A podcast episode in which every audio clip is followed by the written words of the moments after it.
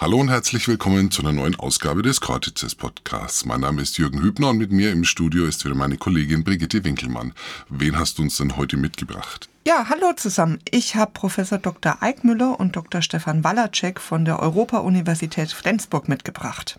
Und was haben die zwei an Themen mitgebracht? Ihr Projekt Welcon und in diesem Projekt untersuchen Sie den Einfluss von digitalen Medien auf äh, gesellschaftliche Polarisation in Europa. Ein übergreifendes Forschungsprojekt ähm, zwischen verschiedenen Ländern. Genau. Ja, ist ein aktuelles Thema. Können wir gespannt sein. Sind wir's? Jo, und unseren Hörern wünsche ich wie immer viel Spaß und viel Freude beim Erkenntnisgewinn. Herzlich willkommen, Professor Dr. Eickmüller und ähm, Dr. Stefan Walacek. Ähm, ich stelle Sie mal kurz vor, Frau Eickmüller. Sie haben ja ähm, in Leipzig Politikwissenschaft, Soziologie und VWL studiert und dann zum Thema europäische Grenzsicherungspolitik promoviert. Und seit 2015 sind Sie äh, an der Europa-Universität Flensburg Professorin für Soziologie und sozialwissenschaftliche Europaforschung und auch seit 2018 Direktorin des, jetzt muss man mal gucken, ob ich es rauskriege, Interdisciplinary Center for European Studies, ICES, auch in Flensburg. Und dieses ähm, Zentrum beschäftigt sich interdisziplinär aus sozial- und geisteswissenschaftlicher Sicht mit dem Prozess der europäischen Integration und den darin stattfindenden Veränderungen in Gesellschaft, Politik und Kultur. Richtig. Wunderbar. Erster Part schon mal richtig. Gut. Ähm, dann zu Ihnen, Herr Walacek. Sie haben ein Bachelor, Master und äh, einen Bachelor und Master in Politikwissenschaft und haben zur Solidarität in Europa Diskursnetzwerke in der Eurokrise und europäischen Migrationskrise promoviert und waren von 19 bis 20 äh, wissenschaftlicher Mitarbeiter im Forschungsverbund Soldisk, ein Projekt, das Solidaritätsdiskurse in Krisen untersucht. Und seit Oktober sind sie jetzt wissenschaftlicher Mitarbeiter im Forschungsprojekt Welcon. Auch richtig? Okay. Genau. Und um dieses Forschungsprojekt soll es jetzt heute auch gehen. Ähm, wenn man Welcon googelt, kommt als erstes ein Hydraulikanbieter. Ich denke mal, das sind sie nicht. Ähm, ja, äh, Welcon ist ja ähm, steht für Value Conflicts in a Differentiated Europe, uh, the Impact of Digi Digital Media on Value Polarization in Europa. Also sie untersuchen, ob und wie digitale soziale Medien die zunehmende gesellschaftliche Wertpolarisierung und den Aufstieg des Populismus in Europa befördern.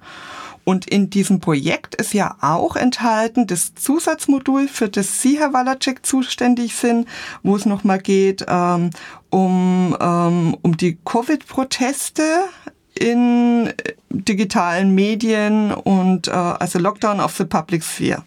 Habe ich das richtig ja, so eingeordnet? Also, halb.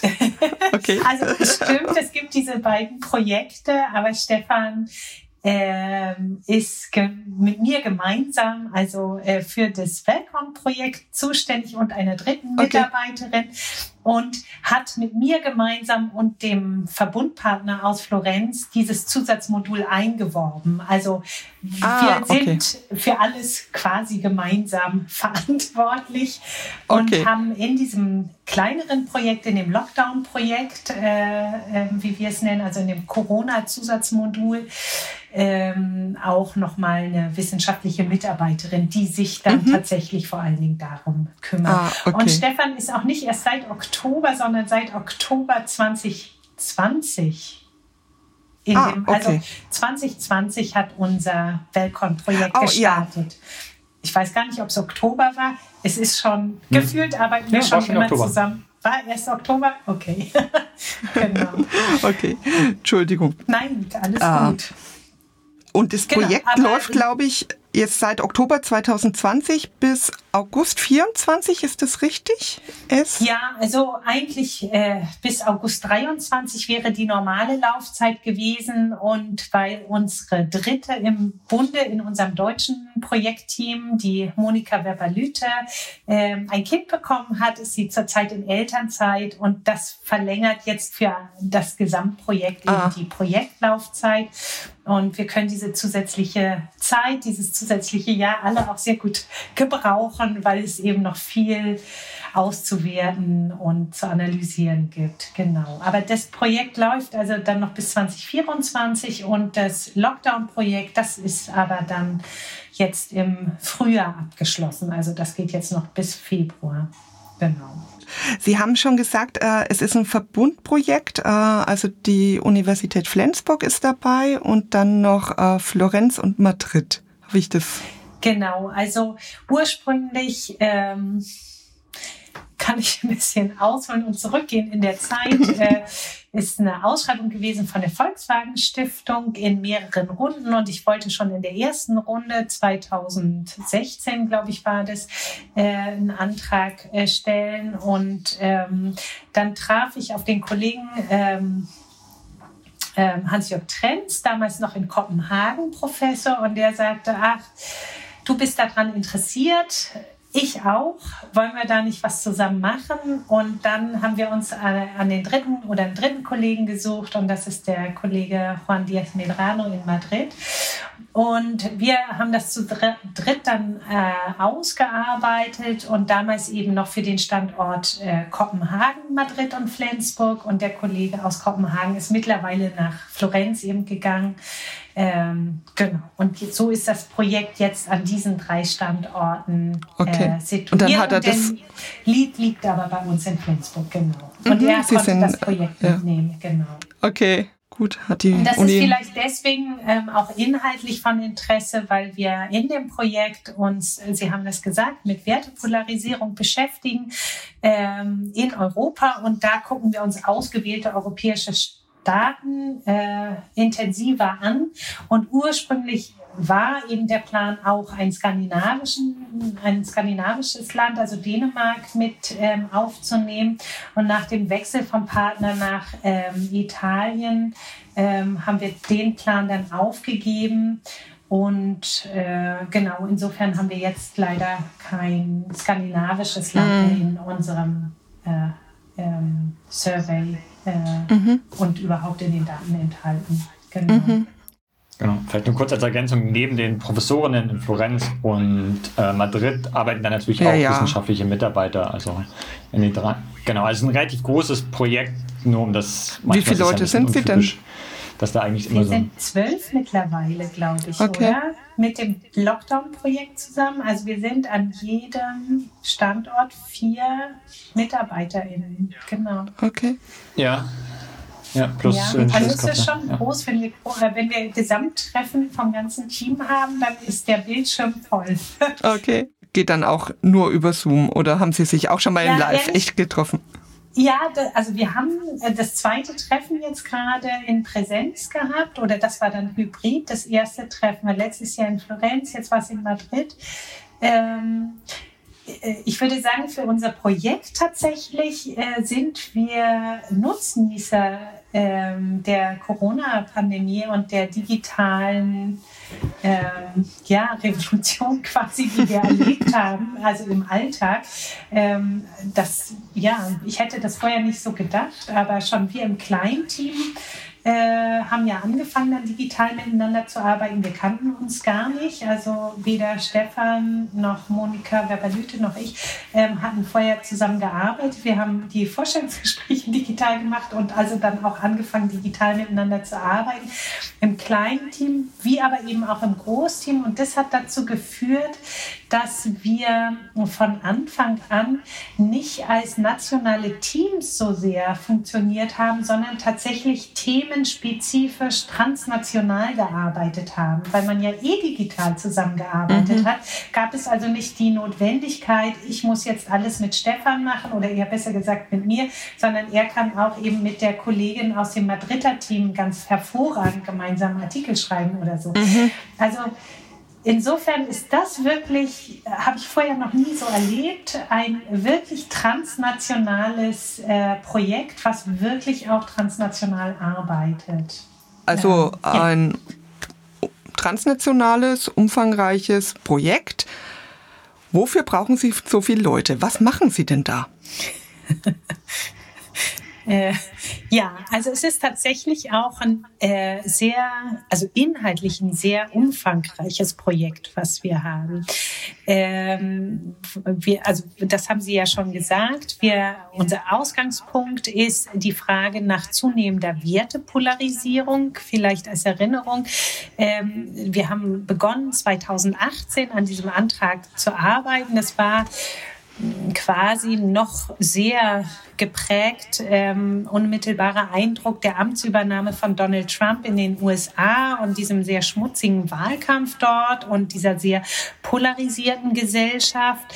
Ähm, Brasilien anderes Beispiel für damals ja auch schon sehr, sehr äh, polarisierte Gesellschaft, dann die erstarkenden antieuropäischen Bewegungen, Parteien in Europa und natürlich der Brexit. Ja, das waren diese Hintergrund. Mhm. Ähm, sozusagen, die uns dann zu der Frage gebracht haben, ähm, ja, wie können wir erklären, was da passiert. Was passiert da in Europa? Ähm, wie können wir diese von uns damals zumindest so wahrgenommene zunehmende Polarisierung auch innerhalb europäischer Gesellschaften erklären? Und ähm, mit Hans-Jörg Trenz kam jemand dann dazu, äh, der Medienwissenschaftler ist und der sagte, finde ich genau eine spannende Frage. Ähm, ich würde sie ein bisschen drehen und fragen, was hat denn das mit Social Media zu tun? Und mhm. das war äh, der zweite, der zweite Hintergrundrauschen sozusagen, dass zunehmend ähm, publiziert wurde, wissenschaftlich, aber auch populärwissenschaftlich zu ähm, ja, dem, was Social Media mit Gesellschaften macht. Ähm, im Hinblick auf Polarisierung und die ganz starke These, dass Social Media eben zu gesellschaftlicher Polarisierung beiträgt. Und da haben wir gesagt, hm, das würden wir gerne wissen. Ist das so? Und wenn mhm. ja, wo und wie genau findet das denn statt?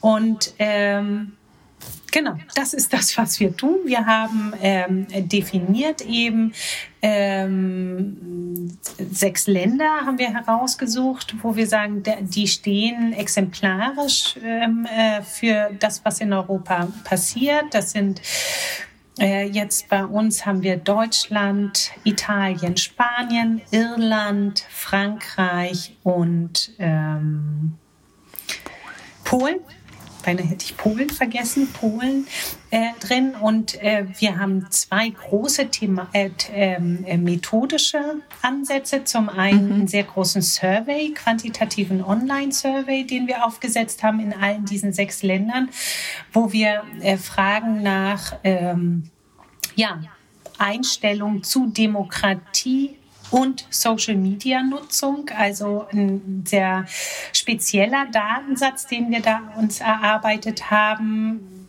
der auch in der Community, in der wissenschaftlichen Community jetzt auf großes Interesse stößt, weil es wirklich wenig dazu gibt ähm, äh, äh, an Daten. Das ist das eine. Und das andere ist, dass wir tatsächlich eine Inhaltsanalyse machen von Social Media Posts, ähm, von Twitter ähm, Posts zu drei Wertekonflikten auch wieder in diesen sechs Ländern und uns ähm, angucken in drei Themenfeldern. Also das sind Unabhängigkeit der Justiz, Meinungsfreiheit und Geschlechtergleichheit oder Geschlechtergerechtigkeit. Was für Konflikte finden in diesen Themenfeldern äh, statt, in diesen verschiedenen Ländern? Wie werden die ausgetragen? Und können wir hier eben Polarisierung tatsächlich erkennen oder nicht? Und äh, ja, das ist tatsächlich ein sehr umfangreiches äh, Vorgehen, an dessen Ende dann irgendwann die Antwort als eine kleine Antwort stehen wird. Kommt es tatsächlich zu vermehrter äh, Polarisierung in europäischen Gesellschaften? Und wie sieht es im Hinblick auf äh, Social Media Nutzungsverhalten aus? Also mhm. sind Social Media Nutzer tatsächlich am Ende ja, eher geneigt dazu, antidemokratische äh, Werteinstellungen aufzuweisen oder nicht. Ähm, aber auch, ja, wie genau äh, stellen sich diese Debatten dar in den einzelnen mhm. Ländern? Was passiert da tatsächlich in Social Media? Ja, und das ist so umfangreich, dass wir tatsächlich so viele Mitarbeiterinnen brauchen. Und diese Mitarbeiterinnen äh, kümmern sich ja, da kommen wir dann bestimmt auch gleich noch drauf zu sprechen, ja auch um das zweite Teilprojekt, was sich speziell mit äh, Polarisierung, äh, Wertepolarisierung unter Corona-Bedingungen, äh, mhm. okay. Pandemiebedingungen beschäftigt. Ich bin da ja jetzt ein Noob, also ähm, was kann ich mir unter dieser Survey vorstellen? Ist das eine Netzwerkanalyse? Sind das Fragebögen? Wie, also, wie ja, sieht das, das aus? ist ein Online-Fragebogen, okay. ganz genau. Okay. Äh, das weiß Stefan wahrscheinlich besser, weil der neulich sich gerade noch mal beschäftigt hat und geguckt hat, wie viele Variablen wir drin haben. Also es ist ein, so, wie Sie das eigentlich auch aus anderen Umfrage, Umfrageformaten kennen. Das dann okay. ähm, anonymisiert, also 2000 Personen wurden pro Land befragt von einem Umfrageunternehmen, was wir beauftragt haben, wo wir gesagt haben, äh, ah. wir haben den Zugang, wir hätten gern, dass sie das so und so machen. Dann haben wir einen Umfragebogen erstellt, ah. der ist durch mehrere Schleifen gelaufen. Ähm, es gibt verschiedene Filterfragen. Ob wir, also wenn sie zum Beispiel kein Social Media nutzen, dann kriegen sie halt auch die Fragen nicht, wenn es darum geht, wie viel sie oder wie häufig sie das nutzen oder mhm. warum. Mhm. Und dann sind das die klassischen Fragen nach okay. soziodemografischen, dann viel zu sozialen Medien, auch unterteilt zum Beispiel in verschiedene Plattformen, was bei uns im Projekt auch Interesse ist, weil es häufig diese Frage ist, Social Media polarisiert und wir sagen, oder wir können halt untersuchen, trifft das denn zum Beispiel für Twitter genauso zu wie für Facebook oder YouTube mhm. oder ähm, Instagram? Äh, und dann, mhm. wie genau nutzen eigentlich die Personen das? Und das wurde relativ detailliert in allen Ländern abgefragt mit dem gleichen Fragebogen, sodass man das dann vergleichen mhm. kann. Es gab halt einen Erhebungszeitraum. Also die Erhebung fand im Mai 2021 statt. Mhm. Da muss man halt bedenken, dass das halt mitten in der Pandemie war. Ähm, ja. Aber das waren die Gegebenheiten. Und genau, wir haben keine zweite, zwei, keine Nachbefragung oder ähnliches. Das ist halt dieser eine Zeitpunkt, mhm. aber dafür für sechs Länder, die sehr unterschiedlich sind. Und dann versuchen wir das genauer auszuwerten. Und vielleicht okay. noch als Zusatz, wir fragen nicht nur nach sozialer Mediennutzung, sondern auch nach, wie, inwiefern nutzen sie zum Beispiel Zeitungen oder Radio, um auch zu gucken, mhm. ob, auch mhm. wenn wir alle irgendwie Medien konsumieren, macht es vielleicht einen Unterschied, ob ich mehr soziale Medien konsumiere oder mehr, sagen wir, traditionelle Medien nutze. Mhm. Und das mhm. überträgt sich dann mhm. auch auf die Analyse von sozialen Medien, dass wir halt natürlich auf Twitter, Facebook und Instagram schauen und gucken, wie da die Posts sind, wer twittert eigentlich überhaupt und über was, sondern auch nochmal eine Zeitungsanalyse in allen sechs Ländern machen. Und das erfordert dann einfach sehr ah, viel okay. Zeit, ähm, die Zeitungen auszuwählen, die Artikel auszuwählen, auf welcher Grundlage machen wir das überhaupt und das dann einfach gewisserweise teils manuell, teils automatisiert wirklich die Texte zu lesen und zu schauen, was drin steht. Und dafür sind yeah. zum Beispiel einfach auch Sprachkenntnisse notwendig. Also was, was immer, was yeah. im Survey nicht unbedingt notwendig ist, aber halt gerade für diese Inhaltsanalyse immer wichtig ist, dass man zum Beispiel auch Polnisch sprechen kann oder Französisch. Yeah. Und dann gibt es halt einfach die Expertise in den einzelnen, in den einzelnen Teams gibt es immer so Länderexpertisen. Ähm, okay, ja. super. Okay, jetzt kann ich mir das Survey vorstellen und diese Inhaltsanalyse, da gucken Sie sich dann praktisch den Content auf, auf Plattformen an. Auf welchen Plattformen denn überhaupt? Twitter haben Sie genannt, Facebook, Insta gehört, glaube ich, noch dazu. Und? Genau, und die traditionellen Medien. Also wir haben jeweils zwei, zwei Tageszeitungen mhm. in, allen, in, in allen sechs Ländern ausgewählt, die eher vielleicht eher mit der rechts zu verorten sind oder eher mit der links zu verorten sind, sodass es da auch keinen mhm. Political Bias, sag ich mal, gibt. Und mhm. dann, genau, untersuchen wir die äh, anhand von bestimmten Keywords, also was jeweils nach dem Wertekonflikt, den wir fragen. Aktuell untersuchen wir zum Beispiel Geschlechtergleichheit. Und dann haben wir bestimmte ähm, Schlagworte, nachdem wir suchen, dass diese Wörter müssen im Artikel oder im Tweet ähm, oder im Facebook-Post auftauchen. Und wenn diese auftauchen, mhm. dann gucken wir uns den, den Tweet näher an. Und das muss dann auch wieder zum Beispiel für alle sechs Länder geschehen, heißt in allen sechs Sprachen geschehen.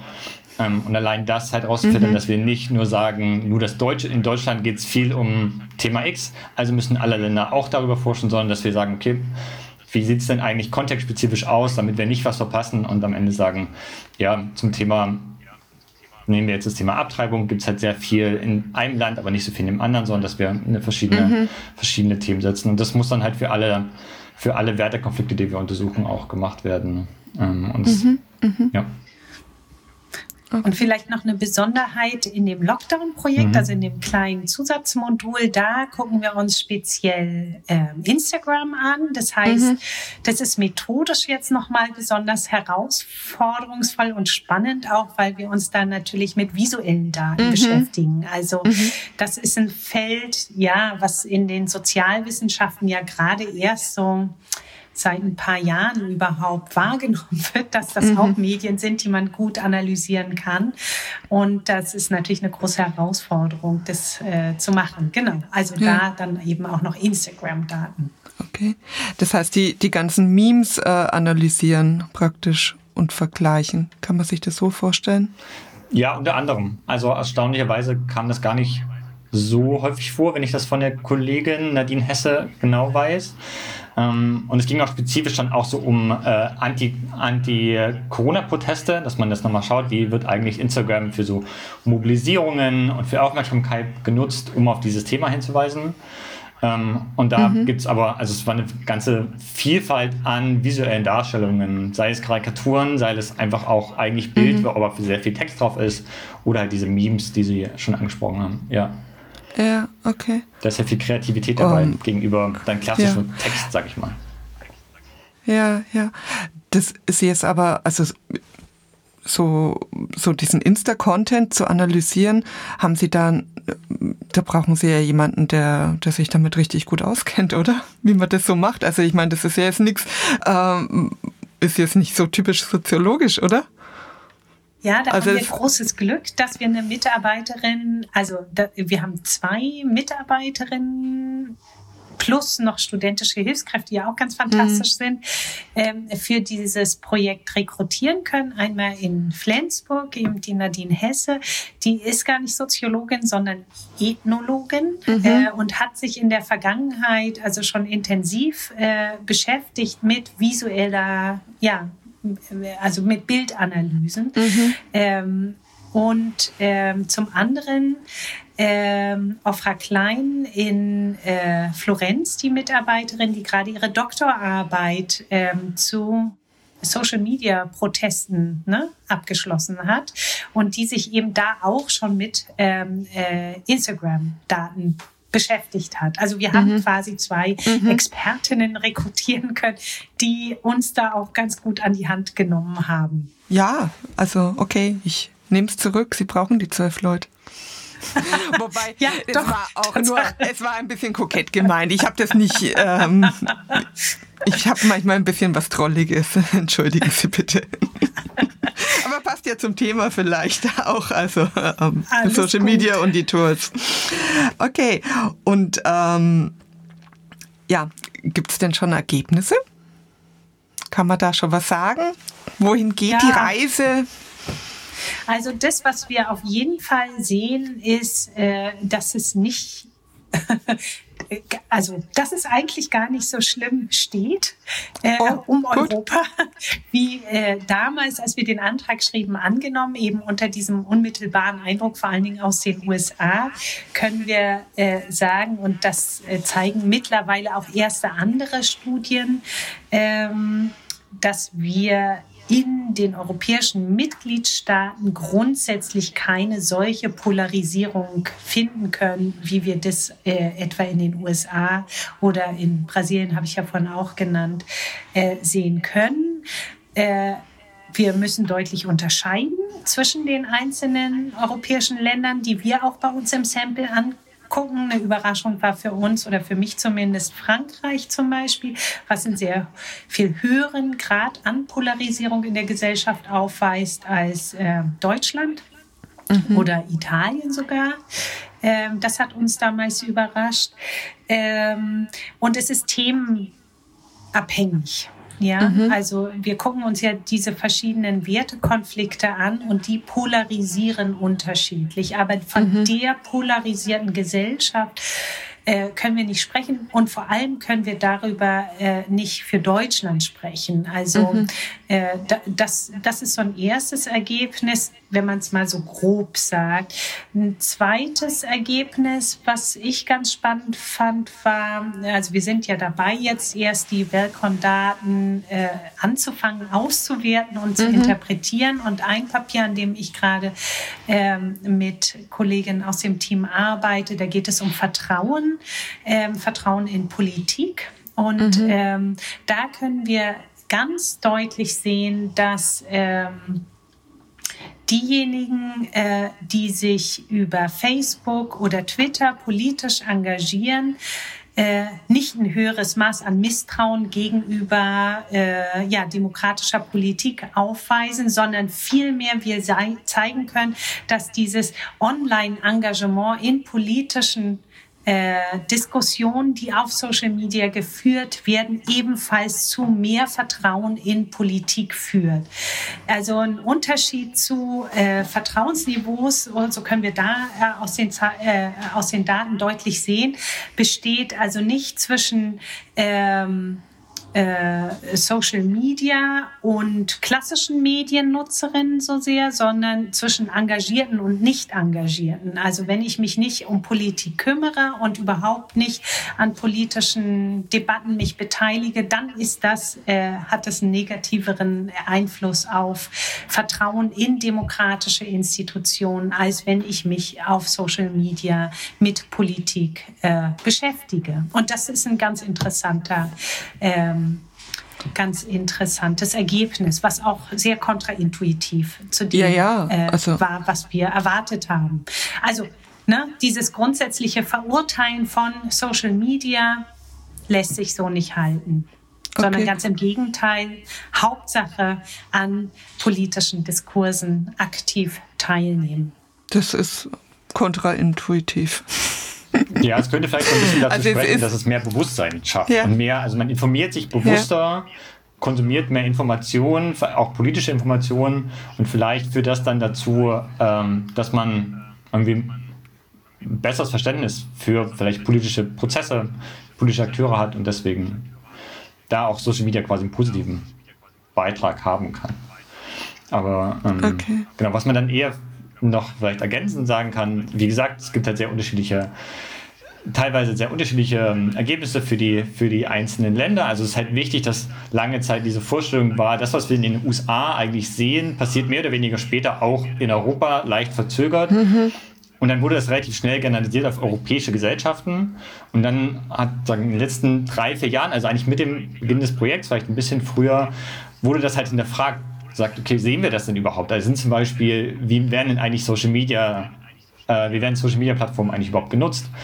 Passiert da eigentlich sehr viel über, über, über Politik? Wird da viel diskutiert oder ist es mehr ein Konsumieren von, was twittert gerade der Sportstar oder was postet die Berühm Berühmtheit auf Facebook? Sondern passieren da wirklich politische Diskussionen, wie viel Zeit nutzen die überhaupt und ist, kann sich das, ist das für Polen genauso gleich wie für Italien?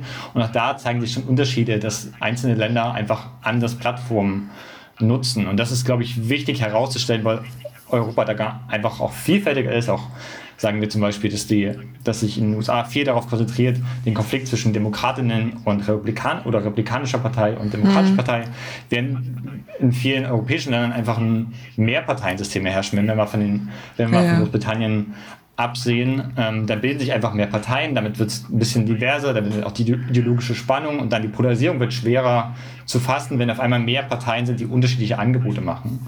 Ähm, und das allein mhm. herauszustellen, ist, glaube ich, schon wichtig. Ähm, in dem anderen Papier haben wir uns zum Beispiel Stadt-Land-Unterschiede angeguckt, weil das Annahme ist, dass es eigentlich eine neues, mhm. neue Konfliktlinie gibt, die eigentlich wieder, oder eigentlich eine alte Konfliktlinie Stadt-Land, die eigentlich wieder jetzt erneuert mhm. wird.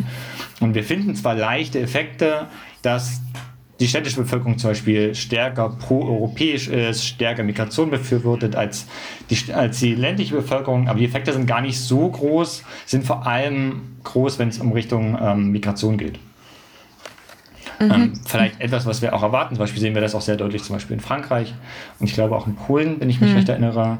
Aber die Effekte sind gar nicht so, es ist gar nicht so stark und gerade in Bezug zum Beispiel auf Fragen von ähm, Geschlechtergleichheit oder LGBTQI-Rechten, da finden wir eigentlich kaum einen Unterschied zwischen städtischer Bevölker städtischen Befragten und ländlichen Befragten was eigentlich zeigt, dass mhm. da eigentlich gar nicht so viel Konflikt ist oder vielleicht der Konflikt vielleicht eher medial vermittelt wird, als dass er wirklich in den Werteinstellungen der Person herrscht, sondern wir konsumieren halt Medien, mhm. die Tageszeitungen und es wird häufig über den Konflikt geredet, aber wenn wir uns die eigentlichen Werteinstellungen angucken, dann zeigt sich da eine mhm. relative Stabilität und halt wenig Polarisierung, wenn dann vielleicht eher, wo wir gerade äh, viel auch konzeptionell nachdenken, ist diese Form von eher Radikalisierung, dass also an den, dass bestimmte mhm. extreme Positionen äh, präsenter werden und die auf einmal aber im, zumindest im öffentlichen Diskurs auf einmal so präsent sind, dass man denkt, jetzt teilen das alle.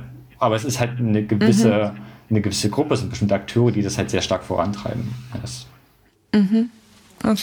Und dann muss man sicherlich nochmal so spezial äh, Zeitpunkte oder so unterscheiden. Also die äh, Covid-Proteste zum Beispiel, ne, die Zeit, ähm, da, das unterscheidet sich wieder äh, vollkommen, auch was so Vertrauen mhm. angeht in Regierungsmaßnahmen. Da können mhm. wir wiederum zeigen, dass diejenigen, also da wurde gefragt, ähm, das sind Eurobarometer-Daten gewesen, also auch ähm, Umfragedaten, mhm. ne, repräsentative. Und da wurde gefragt, äh, wo haben Sie sich am meisten informiert über äh, Corona-Maßnahmen der Regierung und mhm. ähm, welchen äh, Quellen vertrauen sie? Und da konnten wir mhm. wiederum deutlich sehen, dass diejenigen, die in der Krise am meisten, also sagen sie, vertrauen am meisten den sozialen Medien, dass die dann doch auch sehr skeptisch gegenüber den äh, von den Regierungen getroffenen mhm. Maßnahmen äh, waren. Also da wiederum ein deutlicher Zusammenhang zu sehen war zwischen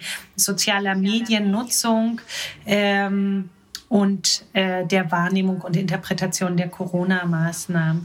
Wobei eben da auch gilt, ne, auch wieder als leichtes, äh, leichte Korrektur für die öffentliche Wahrnehmung, ähm, wer ist es, wie viele sind es? Die Mehrheit der Bürgerinnen und Bürger hat sich mhm. auch in, äh, unter diesen Lockdown-Bedingungen, also unter der kompletten mhm. Schließung der Öffentlichkeit ja quasi, ähm, äh, nicht über Social Media informiert, sondern mhm. nach wie vor eigentlich die traditionellen Medien hier mhm. vor allen Dingen äh, genutzt.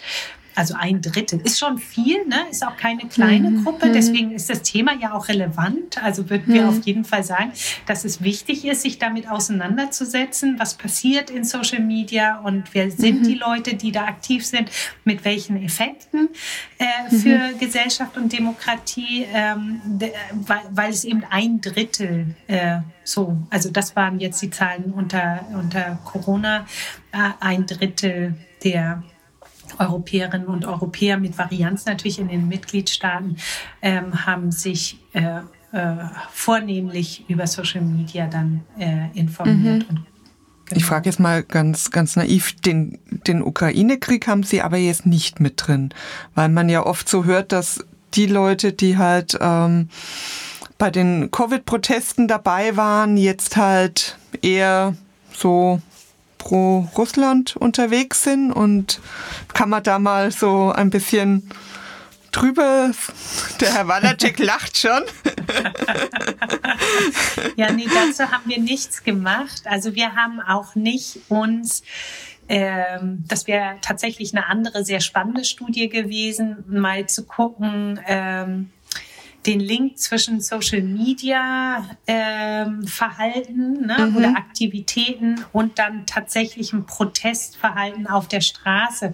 Da gab es ein ganz spannendes Projekt mal von der Süddeutschen Zeitung. Mhm. Ähm, die haben das eben mit diesen Covid-Protesten gemacht tatsächlich. Die haben mhm. sich angeguckt, die auf, auf Telegram, mhm. äh, wie sich so Gruppen gebildet haben, haben dann Interviews auch geführt mit Akteuren äh, mhm. damals, die angefangen haben und haben dann nachgezeichnet, wie sich die Szene so nach und nach radikalisiert hat und konnten da sehr schön zeigen in dem Projekt, dass es am Anfang mh, hm, ja, so ein Unbehagen, ja, mhm. auch so ein bisschen liberal ja, Freiheit, das ist doch nicht gut, wenn jetzt alles hier geschlossen ist, sind mhm. die auf die Straße.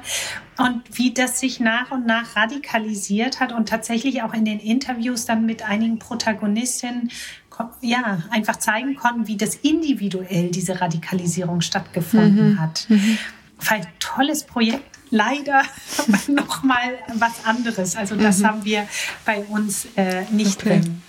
Genau, es gab so kurze äh, Anregungen aus dem Projekt heraus, ob man nicht das irgendwie noch ausweitet, aber das ist nicht spruchreif. Ähm, da irgendwie, mhm. aber genau, aber genau diese Vermutung, die Sie eigentlich geäußert haben, kursiert auch bei uns im Projekt, ob es da nicht eigentlich sozusagen so ein Überschwappen mhm. des einen Themas und des Protestpotenzials eigentlich auch einfach für das andere Thema gibt, weil es sich so stark überlappt. Ja. Mhm. Mhm. Vielleicht kommt da was Folgendes ja. raus. Ja. ja, das könnte sein. Ja, es sind ja auch äh, häufig ähnliche Akteure. Hm. Also von, von denen, die jetzt ja Informationen teilen, soweit ich als Konsument beurteilen kann. Was ist denn besonders schwierig in Ihrem Projekt, in Ihrer Arbeit? Also wo, wo sind die dicken Bretter zu bohren? Ja, Gute Frage. Also ähm, ich würde mal sagen, der erste Projektteil, wo es eben um diese Erhebung ging mittels des Surveys mhm. und jetzt die Interpretation, das ist alles, glaube ich, äh, das, das läuft. Mhm. Ähm, deutlich schwieriger gestaltet sich wirklich dieser zweite Teil, die Social Media Analyse, also wo wir wirklich in die Tweets reingehen, in mhm. den sechs Ländern, gucken, was passiert da. Also ein Thema, was uns sehr interessiert, etwa ist die Transnationalisierung von äh, Protesten. Also wenn in Polen ähm, äh, gegen Gender Equality äh, Maßnahmen auf die Schreibe, wird dann verwiesen auf Dinge, die in Italien passieren oder ist es nach mhm. wie vor ganz national oder so? Und das sind, ähm, das sind nicht so gut händelbare Daten, sag ich jetzt mhm. mal. Also es ist, äh, ich, ich fühle mich manchmal äh, etwas erschlagen von dieser Datenmenge, die wir haben. Und da, also quasi wie mit so einer Machete, ja, sich durch diesen, diesen Wust an Daten seinen Weg zu schlagen und dann Sinn draus zu machen, das ist schon eine ziemliche Herausforderung, würde ich jetzt mal sagen. Stefan, was meinst du? Ja, ja, also man, wenn man wenn man sich ab und zu einfach durch mehr oder weniger so zufälligerweise mit irgendwelchen Themen bei Twitter einfach mal in die Trends geht und dann mal schaut, was so darüber geschrieben wird und das dann vielleicht mit seinem typischen vielleicht Konsum von Zeitungsartikeln ähm, vergleicht, dann merkt man, dass die dass Personen das ja sehr unterschiedlich nutzen, wie sie, wie sie auch kommunizieren und dass wir dann versuchen, daraus Sinn zu machen als Forscherin und sagen, ja, unterstützt die Person X auf Twitter jetzt den, den Wert der Geschlechtergleichheit oder nicht, wenn ich mir halt so einen kurzen Tweet angucke. Ähm, und manche mhm. sind halt sehr explizit, aber das sind zum Beispiel dann auch häufig institutionelle Akteure, also sei es zum Beispiel Parteipolitikerinnen oder NGOs, die auch mhm. eine die wählen eine gewisse Sprache und kommunizieren natürlich auch ein gewisses oder haben ein gewisses Ziel bei der Kommunikation, irgendwie für ihre Ziele zu mobilisieren, ähm, auf bestimmte Sachen aufmerksam zu machen. Wenn wir aber uns jenseits dieser Akteure bewegen, also einfach von normalen Bürgerinnen und Bürgern ausgehen, dann nutzen die vielleicht auch bestimmte Wörter, die wir mit diesem Wert assoziieren, aber halt in, vielleicht in einem anderen Kontext. Oder schreiben, nutzen vielleicht diesen Hashtag, aber meinen was ganz anderes damit. Und das dann auch über mhm. Ländergrenzen hinweg zu, ähm, zu analysieren und daraus dann Sinn zu machen und daraus dann zu schließen, okay, das ist der, das ist der Online-Diskurs zu, sagen wir zum Beispiel, Unabhängigkeit der Gerichte, dann dann mhm. ist das schon gar nicht so einfach, weil gerade zum Beispiel in dem Bereich, das ist an sich ein Wert, den wir irgendwie alle wahrscheinlich, den wir sicherlich alle schätzen und der auch einfach ja viel in der öffentlichen Debatte ist. Aber er ist eigentlich nicht so zugänglich als, als gutes Mobilisierungsmoment, weil das relativ sperrig ist, geht häufig um irgendwelche Richtlinien, dann hat die EU Kompetenzen, mhm. aber, auch, aber auch die nationalen Gerichte und Justiz. Mhm. Und dann wird es schwer, aus so kurzen äh, kurzen Tweets wirklich viel Inhalt zu ziehen, aber selbst aus, und das gilt selbst schon für Zeitungsartikel. Und das ist manchmal, gerade wenn man dann versucht, in einem Team, Teamarbeit zu machen und auch zu gucken, dass es einigermaßen mhm. stimmt, was wir alle ähm, sechs oder sieben, die wir codieren, dann wirklich auch gleich verstehen, ist schon manchmal gar nicht so einfach. Und vielleicht ein zweiter Punkt ist auch mhm. allein diese Frage, weil halt, was heißt eigentlich Polarisierung? Ich glaube, mhm. allein im Team, aber da gibt es eigentlich auch gefühlt wirklich sehr viel Forschung dazu, wo halt gar nicht richtig klar ist, was heißt denn das jetzt eigentlich? Wann können wir wirklich von Polarisierung mhm. sprechen? Wer polarisiert sich da eigentlich? Sind es dann Werte? Sind es Meinungen? Sind es Einstellungen? Mhm. Ähm, auf welcher Ebene messen wir das? Also allein diese theoretische Arbeit, und wir hören den Begriff so häufig eigentlich, aber ja. er ist theoretisch gar nicht so klar, ähm, wie, er, wie er vielleicht scheint. Und das macht es spannend, aber lässt uns natürlich auch selber als Forscherin dann darüber nachdenken, was, was wir dann mit unseren Ergebnissen, die wir dann sehen, ähm, aus der empirischen Analyse, wie wir die dann interpretieren. Und das ist, mhm. finde ich, auch schon ein gewisses Brett, was wir immer wieder bohren müssen. Ja, stelle ich mir schwierig vor, diese, äh, diese Tweets auch zu entschlüsseln. Ne? Also ich meine, das hat man ja schon wenn man normal mit Menschen auch spricht, ja, wie hast du das jetzt gemeint? Ne? Da kann man wenigstens nachfragen. Ich denke, wir können jetzt nicht sagen, äh, hier Uni Flensburg, äh, wie haben Sie das jetzt gemeint, bitte? Ähm. ja, da sitzen wir, also es ist wirklich auch herausfordernd. Ich meine, ich habe nur ein bisschen mit kodiert. Äh, kodieren nennt man das mhm. ja, diese diese äh, Tweets dann äh, in bestimmte Zusammenhänge zu setzen mhm. ähm, und nach einem bestimmten System dann eben zu interpretieren. Ähm, genau, und da, ich weiß, was war das mit dem, die, die äh, Glückwünsche zum äh, ähm, Internationalen Frauentag, äh, die in Ostdeutschland, also mit, mit Rosen, ne? mhm. ne? das waren dann so mhm. Tweets, Herr XY, äh, wir freuen uns über den Internationalen Frauentag.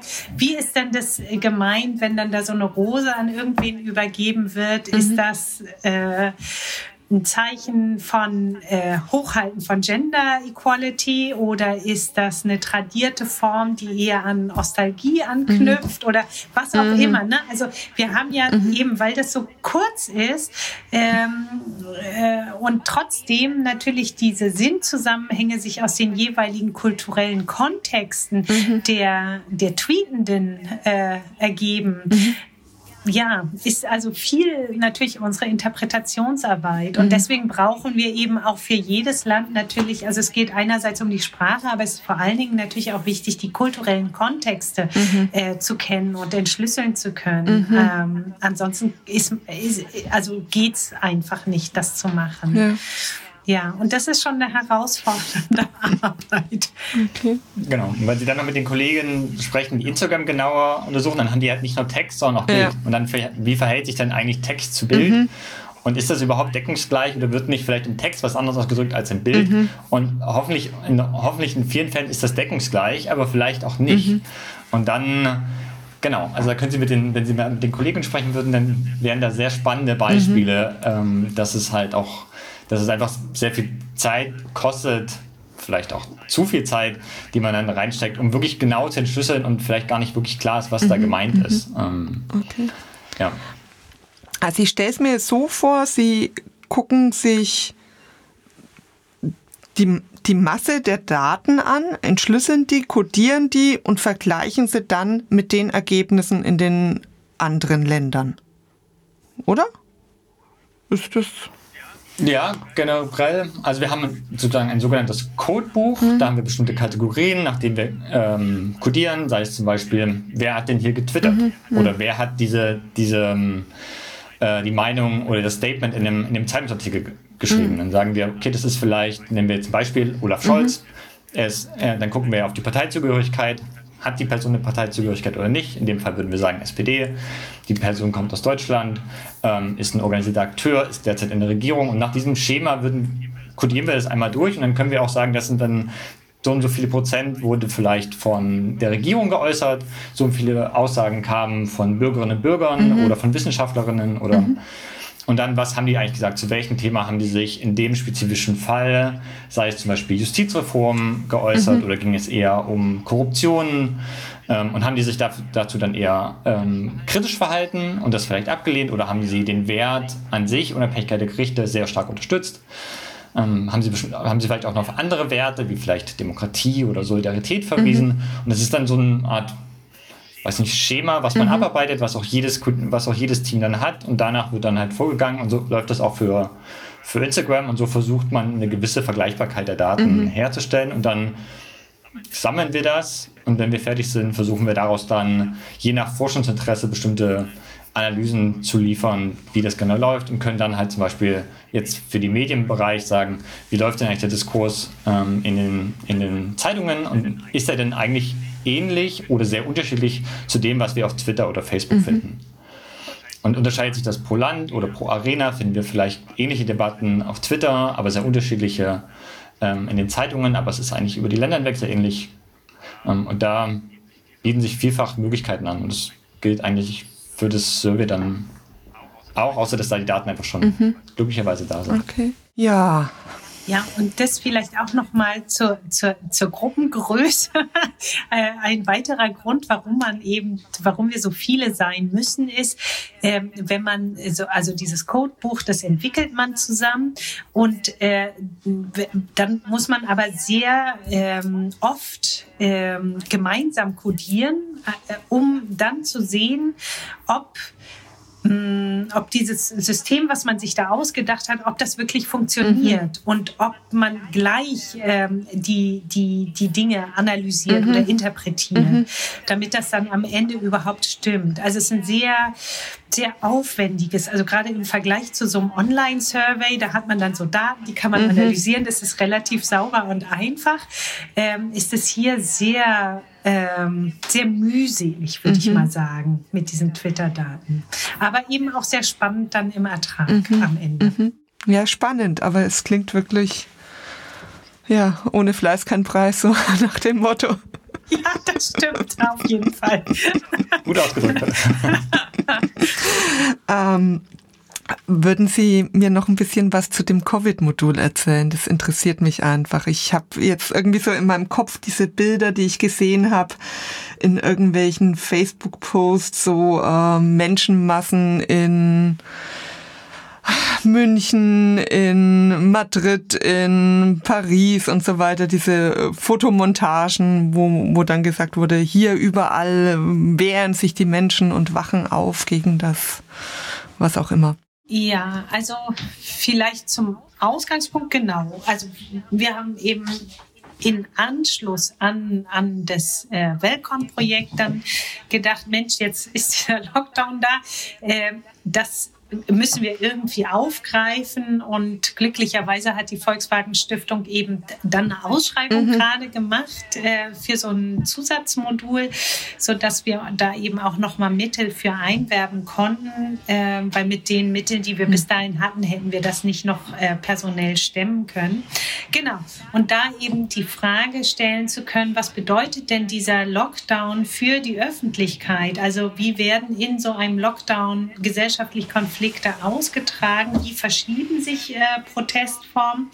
Ähm, ja, weil also die Studien, die am Anfang da waren, die haben, äh, also waren wenige natürlich überhaupt und die haben äh, sich also wenig nur mit dem Wandel von Öffentlichkeit oder Protestform überhaupt ähm, beschäftigt. Und genau, wir wollten eben da ansetzen und fragen, ja, wie hat sich äh, Öffentlichkeit im Kontext dieser weltweiten Pandemie ähm, gewandelt, weil ja die aufgrund der Pandemie eben die analogen Formen von Öffentlichkeit ähm, zurückgedrängt mhm. wurden. Es war ja eben der Lockdown, es ging nicht mehr. Ähm, und die digitale Öffentlichkeit deutlich an Relevanz äh, gewonnen hatte. Das haben wir damals vermutet. Das haben dann im Nachgang eben die Daten ja auch gezeigt, dass immer mehr Menschen Social-Media-Daten genutzt haben. Ähm, und genau, also wir eben wissen wollten, ja, was, was, was macht denn das dann aber mit Öffentlichkeit und da noch äh, vor dem Hintergrund des Welcon-Projekts zu fragen, wenn wir davon ausgehen an sich, dass Social Media mh, hm, quasi wie ein Brandbeschleuniger für Polarisierung äh, äh, wirkt, ist das dann hier auch so? Und äh, eigentlich hatten wir ursprünglich eben auch vor, anzugucken, schwappt das dann aus Social Media in die, in die tatsächlich Straßenproteste mhm. oder wie ähm, wirkt das zusammen? Das konnten wir dann nicht machen, das wäre zu groß gewesen, mhm. denn die Mittel, die wir einwerben durften, also das war auch ähm, beschränkt. Genau. Insofern haben wir dann gesagt, nee, dann machen wir eben, konzentrieren wir uns auf Social Media, nutzen das, um diese andere ähm, Plattform uns anzugucken, also mit Instagram diese, diese andere Form, Medienform nochmal anzugucken. Und aber eben auch für die sechs Länder ursprünglich gedacht im Zeitverlauf. Ähm, genau. Und dann eben nach, äh, ja, Posts heißt das auch auf Instagram. Posts, ja, zu Lockdown-Themen äh, gesucht, äh, dann kodiert und jetzt gerade äh, sind die Mitarbeiterinnen dabei, ähm, das zu analysieren. Auch hier interessiert uns vor allen Dingen auch transnationale Muster. Mhm. Also können wir da ähm, ja eben auch wieder Ähnlichkeiten finden wir Bilder zum Beispiel oder Memes, mhm. die ähm, in einem Land erst waren und dann ins andere mhm. äh, rübergetragen wurden. Was ich eben erklärt hatte zu der Analyse der äh, Twitter-Daten in dem Belcon-Projekt mit dem nicht nur Sprachkenntnissen, sondern auch kultureller mhm. Hintergrund, dass sehr wichtig ist. Das hat dann dazu geführt, dass wir jetzt im Lockdown-Projekt doch andere Länder mit im, im, äh, äh, im Panel haben. Das ist, äh, Stefan, da muss mir gerade mal helfen. Ich glaube, die Niederlande. Mhm. Ja, Niederlande, Deutschland und Polen. Mhm. Ähm, ja, also weißt, willst du ein bisschen noch was ergänzen zum Lockdown-Projekt? Ja, also ich kann noch ein, zwei Sachen ergänzen, aber das ist schon gut umrissen. Ähm, was ich, also diese, was die, was die Kollegin ähm, vielleicht zwei Sachen, die Sie zeigen können. Es ist gar nicht so einfach, überhaupt zum Beispiel, was Sie auch interessiert hat, mit den, mit den Memes, klar zu sagen, es kommt jetzt von, von Ursprung X, mhm. geht dann nach Y und endet bei Z, mhm. sondern die Memes werden ja auch meistens selber verändert, können mhm. relativ einfach auch verändert werden ähm, und haben dann zum Beispiel eine gewisse nationale Schlag Schlagseite oder nationale Verbreitung, mhm. weil sie natürlich meistens trotzdem auch mit Text funktionieren. Mhm. Die meisten sind trotzdem, haben eine gewisse Botschaft, die sie vermitteln wollen und dann ist es vielleicht eher englischsprachig ursprünglich und wird dann halt eher übersetzt oder halt ein neuer Untertitel eingefügt. Das lässt sich ja recht mhm. einfach jetzt neu generieren. Ähm, und da haben die Kollegen gesagt, dass es gar nicht so einfach ist zu sagen, dass man schon erwarten würde, wahrscheinlich kommt viel aus den USA, mhm. aber so klar ist das eigentlich mhm. gar nicht. Und vor allem gerade in Bezug darauf, dass wir eigentlich erwarten würden, dass soziale Medien ja tendenziell keine Barriere haben und tendenziell ja schon oder per se transnational angelegt sind, mhm. gerade da sind die Proteste eigentlich sehr stark auf nationale mhm. Themen bezogen. Also der, der Diskurs in Polen in, auf Instagram scheint ein ziemlich anderer zu sein, der sich stark gegen die Regierung richtet, aber eher aus einem rechten Lager, während das offenbar in den Niederlanden eine eher Instagram für eine relativ breite Mobilisierung, die sowohl rechts funktioniert, aber auch links funktioniert. Mhm. Ähm, und sich auch, und auch teilweise positiv besetzt ist. Also die Kolleginnen arbeiten zum Beispiel an einem, an einem Papier, wo es, wo es um die Frage geht, äh, wie wird Freiheit eigentlich verstanden? Weil alles sehr stark, Freiheit wird begrenzt, wir dürfen uns nicht mehr frei bewegen, wir müssen Maske tragen, ähm, wir haben bestimmte Restriktionen, dass wir zu Hause bleiben müssen und dass da eigentlich eine Umde in der Pandemie eine Umdeutung von Freiheit stattfindet. Aber das ist meistens scheint das Narrativ scheint sehr ähnlich zu sein, aber meistens sind es relativ stark national geprägte ähm, Debatten, die wir finden. Und das ist was interessant ist, weil wir ja schon erwarten, dass es eigentlich so überschwappt einfach. Mhm. Und das scheint nicht so einfach der Fall zu sein, wie wir das mhm. erwarten würden. Und das ist auch etwas, was wir auch im Großprojekt für Twitter zum Beispiel zeigen können, dass es meistens schon sehr stark darauf ankommt, wie wird es national debattiert. Und nationale Themen spielen dann halt eine sehr starke Rolle. Und dann auch nationale Akteure zum Beispiel. Mhm. Ähm, und das ist was, was auch, was wir so so stark nicht erwartet hätten, glaube ich. Hm. Das zeigen auch die ähm, Eurobarometer-Daten, die wir uns angeguckt haben, noch zusätzlich zu diesen äh, Einstellungen zu äh, Covid, äh, also Anti-Pandemie-Bedingungen in den unterschiedlichen europäischen Ländern.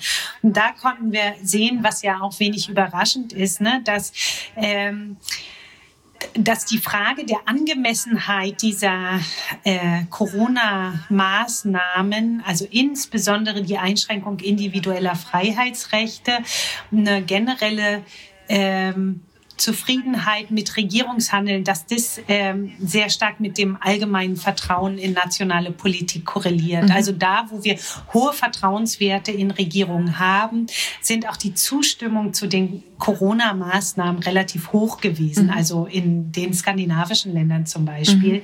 Ähm, und äh, das weist äh, schon darauf hin, dass ähm, da, wo die ähm, Proteste sehr hoch, äh, sehr, sehr, sehr groß waren und sehr, sehr intensiv waren und die, Kon also das Konfliktpotenzial sehr hoch, dass da auch andere Konflikte in den Gesellschaften waren. Also dass ähm, so diese Pande Pandemie äh, oder die Konflikte, die in der Pandemie sichtbar wurden, ähm, auf äh, tiefer liegende Konflikte in den Gesellschaften hinweisen. Mhm. Also ich würde die nicht singulär begreifen oder darauf weisen eben auch die Daten mhm. hin, unsere, aber eben auch Eurobarometer-Daten oder andere Daten. Ähm, ja, genau. Das ist also grundsätzlich um Frage von Vertrauen in Regierungshandeln, Vertrauen auch in Expertentum. Ähm, und, und so Zuversicht auch in, in, in mhm. Demokratie und demokratische mhm. Institutionen äh, geht. Mhm. Genau. Mhm. Haben wir alles abgebunden? Ich glaube, Ihre Frage nach dem Geld hat sie nicht gestellt. Die habe ich jetzt doch nicht gestellt. Aber die hat sich vielleicht indirekt schon beantwortet. Ja, genau. ähm, aber genau. das können wir vielleicht noch mal sagen, dass wir natürlich, ähm, also dass es toll ist, dass die Volkswagen Stiftung äh, ist ja äh, die größte, glaube ich, die größte äh, unabhängige Wissenschaftsstiftung mhm. in Deutschland, dass die also diese Programmlinie ähm, Challenges for Europe heißt die aufgelegt hat, mhm. eben genau auch vor, vor dem äh, oder im Angesicht dieser antieuropäischen Bewegung, Brexit etc., dass sie gesagt haben, oh, da müsste man doch mal schauen, da gibt es doch Forschungsbedarf, mhm. das fördern wir. Ähm, und ähm, ja, ich finde, das ist eine ganz tolle Initiative. Nicht nur, weil jetzt unser Projekt da gefördert wurde, sondern auch, weil ich tatsächlich glaube, dass es wichtig ist, ähm, aus den Sozialwissenschaften heraus diese Themen zu analysieren und äh, auch differenziert anzugucken. Äh, auch gerade, wenn wir dann zum Ergebnis kommen, was ja an sich erfreulich mhm. ist, dass wir eben keine Polarisierung in Deutschland zum Beispiel ähm, entdecken können. Wenn wir unter Polarisierung verstehen, dass tatsächlich zwei gleich große Lager sich unversöhnlich mhm. gegenüberstehen. Wenn wir Bundestagsdebatten uns aus den 50er, 60er Jahren angucken, dann haben wir ein höheres Maß an Polarisierung, ähm, was wir da sehen können, als wir das heute im Bundestag mhm. haben.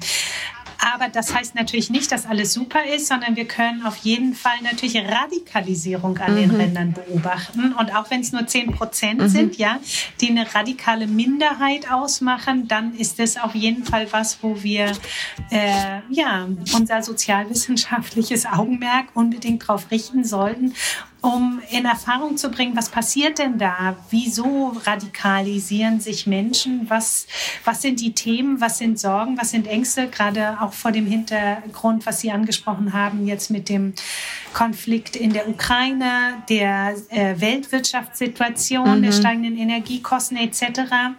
Ähm, da sind auch schon 10 Prozent äh, eine äh, Größe, die uns äh, zu denken geben sollte. Ja. Ne? Vor allem, wenn es ja auch sehr laut ist.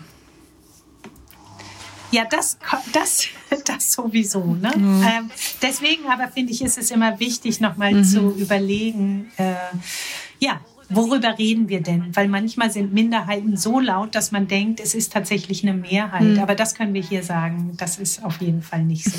Okay. Ja, Sie haben es jetzt gut nochmal zusammengefasst. Möchten Sie, also Sie hätten jetzt die Chance, nochmal was loszuwerden, was ich nicht gefragt habe, was sie sonst keiner fragt. Ähm. Stefan, vielleicht du. nee, ich bin eigentlich, ähm, nee, eigentlich haben wir, glaube ich, alles, auch was, zu, was wir uns vorbereitet hatten, klar, glaube ich, ist es einfach ein neues Forschungsfeld, mhm. mehr oder weniger. Also wir denken, dass halt, weiß nicht, YouTube und Facebook sind 2005, 2006 ungefähr gegründet mhm. worden und irgendwie Instagram 2010. Also wir reden halt hier über eine relativ kurze Zeitspanne. Mhm wenn wir uns genauer soziale Medien angucken und dafür ist es halt umso wichtiger, dass es halt kontinuierlich ist und wenn wir jetzt auch an die Veränderungen bei Twitter denken, dann hat das natürlich auch Auswirkungen, wie wir vielleicht bald über Twitter nachdenken mhm. oder wie wir weit über Twitter forschen, weil bisher kann man über Twitter mhm. ganz gut forschen, aber ob das so bleibt, ja. es steht eigentlich in den Sternen. Ja. Und das ja. ist genau, ein sehr dynamisches Forschungsfeld mhm. eigentlich. Ähm, und das macht es dann nochmal spannend. Hat es denn einen Namen? Gibt es schon einen Fachbegriff dafür? Für, für was? was ja, für dieses genau? äh, dynamische Forschungsfeld, das online, offline verbindet. Ähm, also es formiert meistens unter dem Schlagwort Kommunikations- und Medien Medienwissenschaften und dann kann man das teilweise auch als digitale Medien- und Kommunikationswissenschaften verstehen oder online äh, Medienwissenschaften. Okay. Darunter firmiert das. Noch meistens. kein fancy Name dafür. Also vielleicht, aber mir fällt ja gar nicht ein. Okay, gut. Dann möchte ich mich herzlich bei Ihnen beiden bedanken. Vielen Dank, dass Sie Ihr Projekt vorgestellt haben und ähm, sich die Zeit genommen haben und für Ihre Forschung. Und da wünsche ich Ihnen auch weiter alles Gute und äh, spannende Ergebnisse und ich habe nichts dagegen, wenn Sie weiter sagen, es findet keine Polarisierung statt. Gerne weiter solche Ergebnisse, wenn es denn so ist. Und herzlichen Dank.